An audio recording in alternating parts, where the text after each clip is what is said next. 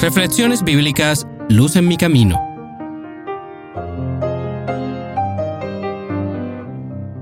Lucas 14, 7 al 14.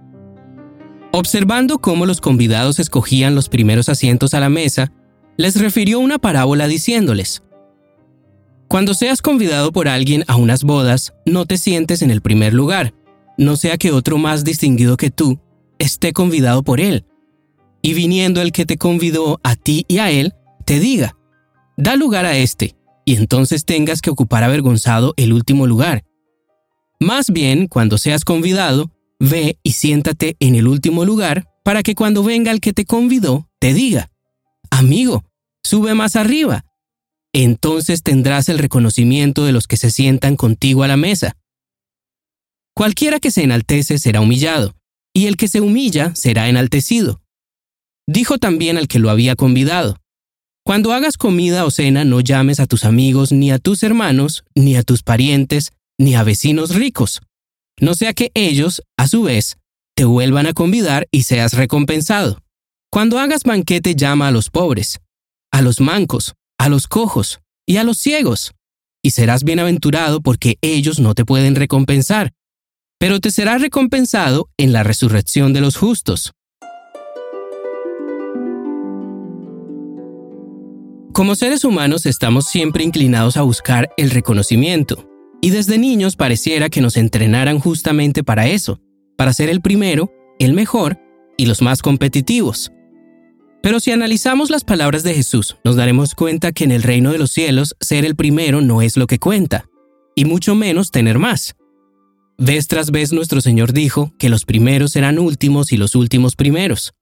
Pero notemos también que Jesús aquí no habla en contra del reconocimiento, sino cuando hacemos las cosas para ser reconocidos. Lo peor que nos puede pasar es justamente eso, que reconozcan nuestro trabajo y nuestras acciones aquí en la tierra, y seamos premiados aquí entre nosotros mismos y no en el reino de los cielos. Así que cuando hagas una obra de caridad, de cualquier tipo, no lo publiques en tus redes sociales, ni le cuentes a nadie de lo que hiciste, eso es hipocresía. Lo único que haces es satisfacer el ego y complacerte a ti mismo. Haz como dijo el Señor Jesús en Mateo capítulo 6, versículo 3. Cuando socorras a un necesitado, hazlo de modo que ni siquiera tu mano izquierda sepa lo que hace tu mano derecha. Cuando hacemos alguna buena obra, pero lo hacemos esperando algo de la otra persona, estamos haciendo lo mismo que los invitados en esta parábola. Estamos ocupando el primer lugar esperando que alguien nos reconozca. Por eso debemos recordar, no busques ser reconocido. Es mejor que nadie note tu trabajo en esta tierra y que solo lo note Dios, a que miles de personas se acerquen a decirte lo bueno que eres. Como dijo Jesús, esa será tu recompensa y nada más. Pero todo lo contrario le ocurre a la persona que se humilla. El humillarse del que habla aquí Jesús es ir en contra de nuestra naturaleza egoísta, ir en contra de ese deseo que tenemos de ser aplaudidos, de ser reconocidos como buenos.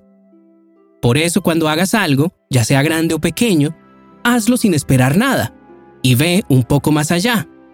No busques ayudar a las personas que pueden recompensarte con sus acciones. Busca a aquellas personas que verdaderamente lo necesitan y que no tienen los medios físicos para pagarte. Como dijo nuestro Señor, Dios te va a pagar por ellos y te va a recompensar tanto en esta tierra como en el cielo. En esta tierra Dios te va a recompensar porque justamente Él está buscando mayordomos fieles, personas que estén dispuestas a poner sus vidas al servicio del reino de los cielos.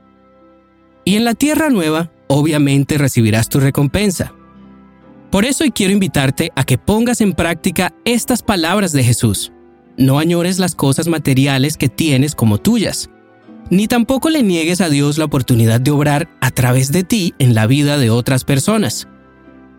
Cuando Dios te dé la oportunidad y coloque en tu corazón el deseo de ayudar a otro, no lo dudes. Hazlo por fe, tal como lo dijo Jesús, sin que nadie más se entere, sino solo Dios, porque Él te recompensará en público y te multiplicará para que sigas siendo bendición para muchas personas. Luz en mi camino es un podcast de Oíd Ministerio Cristiano, producido por Fe